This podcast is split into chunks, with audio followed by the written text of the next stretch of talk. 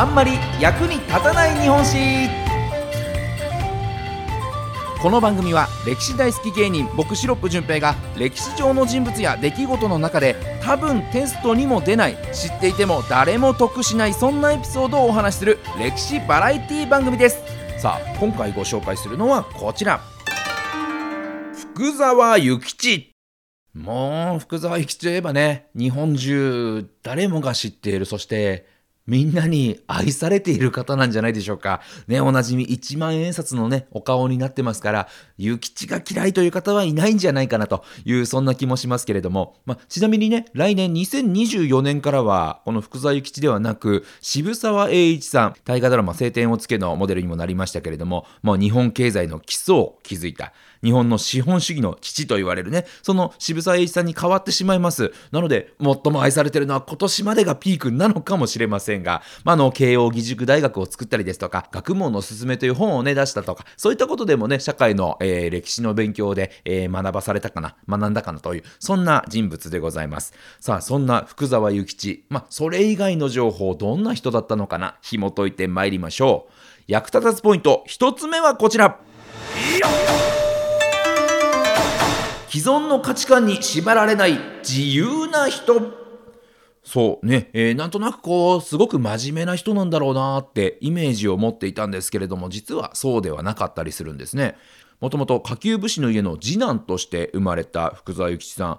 しかも武士とは言っても上級武士と下級武士というのは非常に待遇なども大きな違いがあるんですよね。で、身分の違いで結構差別をされて嫌な思いをたくさんしてきた、そんな諭吉さん、この差別されることに非常に不満を持っていたんですね。で、ある時お兄さんがあの書類の整理をお仕事でね、書類の整理をしていました。そこを通りかかった諭吉さんが誤ってね、殿様の名前が書かれた紙書類を踏んづけてしまうんですね。するとお兄さんはもう諭吉を、お前何やってくれてんだと、殿様の名前を書いてる紙踏むなんて、お前罰当たりにも程があるぞと叱りつけるんです。ただ諭吉は、いや殿様の顔を踏んだわけでもないのにこんな怒られます、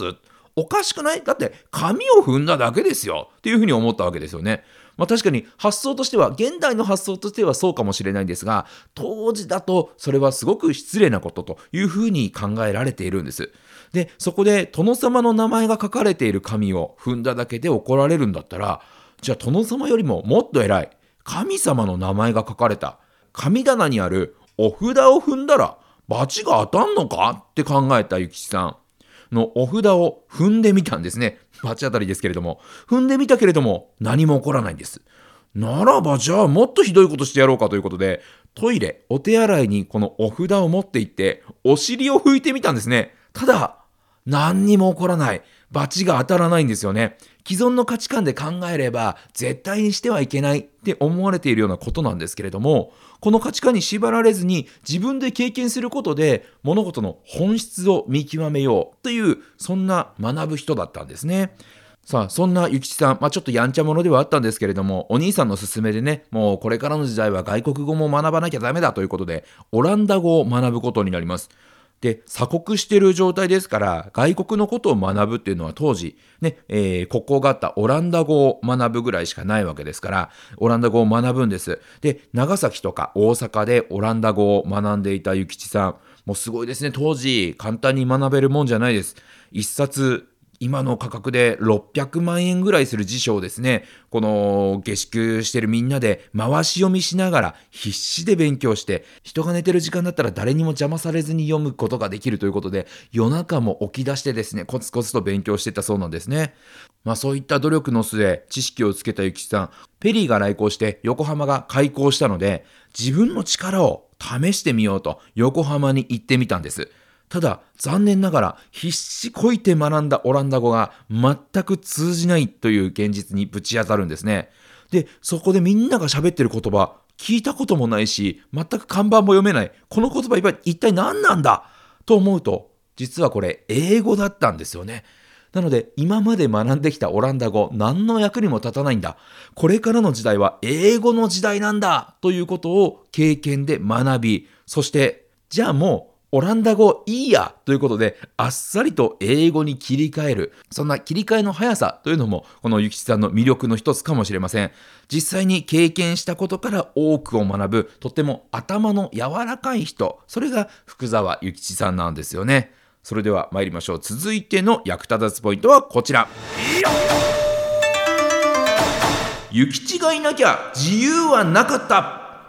まあ、英語をね、学び始めた頃です。幕府の役人がこう条約のね、批准書を持ってアメリカに行くということになりまして、まあ、それなりに身分が高くて教養のある人たちがこう同行してアメリカを視察しようということになったんですね。諭吉の身分では正直ね、あの下級武士の出ですからとてもいけるものではなかったんですが、このオランダ語を一緒に学んでいた人たちのコネで、運よくこのアメリカ視察団に紛れ込むことができたんですね。と考えると、あの時ね、あんまり役に立たねえなって思ったのオランダ語を学んだことも無駄にはならなかったのかもしれないですね。そうしてアメリカに渡った諭吉さん、そこで見たアメリカに衝撃を受けるんです。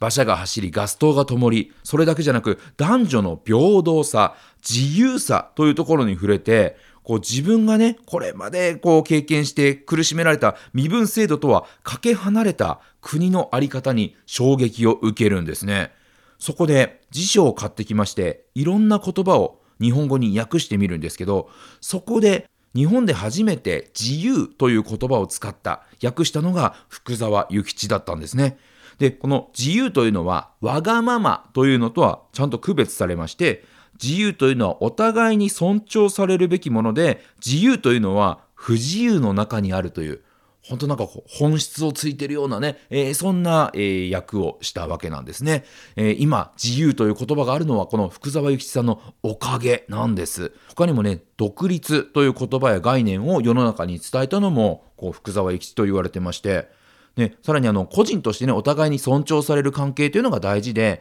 日本にそれまであった一家の中でお父さんが一番偉くて女性は立場が下だみたいな、そんな考えを否定して女性の地位向上にも力を尽くしたのが福沢諭吉と言われています。さらに発音を辞書にね、ルビとして載せるときにうに濁点をつけるブッという読み方がありますけれども、これを初めて使ったのも福沢諭吉と言われてるんですね。なので福沢諭吉がいなければヴェルディ川崎というチームはなかったということなんですね。すごいですね。自由とか独立、そしてヴェルディを作ったのが、えー、福沢諭吉なんだなというところ、驚きでした。さあ、それでは参りましょうか。役立たずポイントみっつめはこちら。誤解されがちな学問のすすめ。まあ、あの福沢諭吉といえば、こう社会のテストでも学問のすすめを書いた人だよということでね、覚えましたけれども、これ有名な言葉がありますよね。天は人の上に人を作らず、人の下に人を作らずというね、冒頭のフレーズ。ここも受験勉強の時とかにね、しっかり覚えたところだと思いますけれども、実はね、なんとなくイメージとしてね、天は人の上に人を作らず、人の下に人を作らず、つまり人は人間は皆平等ですよねっていうことを言ってるっていうふうに理解しがちなんですが、実は本当に伝えたかったのはそういう意味ではないんですね。実はこれ続きがありまして、天は人の上に人を作らず、人の下に人を作らずと言われているけど、実際世の中を見渡すと、賢い人、愚かな人、貧乏な人、金持ちの人、身分が高い人、低い人がいるよねと。その違いって何かっていうと、学ぶかどうかなんだよと。学問をしっかり学べば賢くなるし、偉くなるし、お金持ちになれんの。学問をしなければ物を知らずに出世もできないし、貧乏になっちゃうの。さらに賢い民の上には賢い政治が行われるけど、民がみんなバカならしょうもない政治が行われるんだよと。だからみんな幸せに素敵な世の中にするためには学問をしようよっていうのが、この諭吉が学問の勧めで言いたかったことなんですね。だから天は人の上に人を作らず、人の下に人を作らずっていう言葉だけを抜粋すると、平等っていうふうなことを言いたいんだなって思いがちなんですが、実は平等ではない世の中っていうのは不平等なんだよ。だからこそ学問をしてこの不平等さをなくしていこうよっていうことを言ってるんですね。まさに平等じゃない差別を受けてきた側の諭吉だからこそこのように考えた、学問をすることでいろんなことを知って世界が広がったということなんでしょうね。で、この学問の勧め、もうさんびゃくまんぶ以上ね、当時、えー、日本の人口さんぜんまんにんと言われた時代ですから、じゅうにんにひとりが読んだという、もう大ベストセラーになりまして、未だに語り継がれていると。で、えー、お札にもなったのはね、この、ただ頭が良かったとか、ただ世の中のためになったということじゃなくて、努力で世界を変えられるということを体現した人だったからなのかもしれないですね。ということでね、えー、この時期ちょっと受験勉強頑張ってるよって方も多いんじゃないかな、そんな季節ではありますけれどもね、えー、天は人の上に人を作らず、人の下に人を作らずとは言うけれど、平等じゃない世の中変えるには学問しかないんだよというね、そんな諭吉のメッセージをこう受け取って、皆さんもう少しだけ頑張っていただければと思います。ということで、えー、今週のあんまり役に立たない日本史、福沢諭吉ご紹介しました。それではまた来週お耳にかかりましょう。さよなら。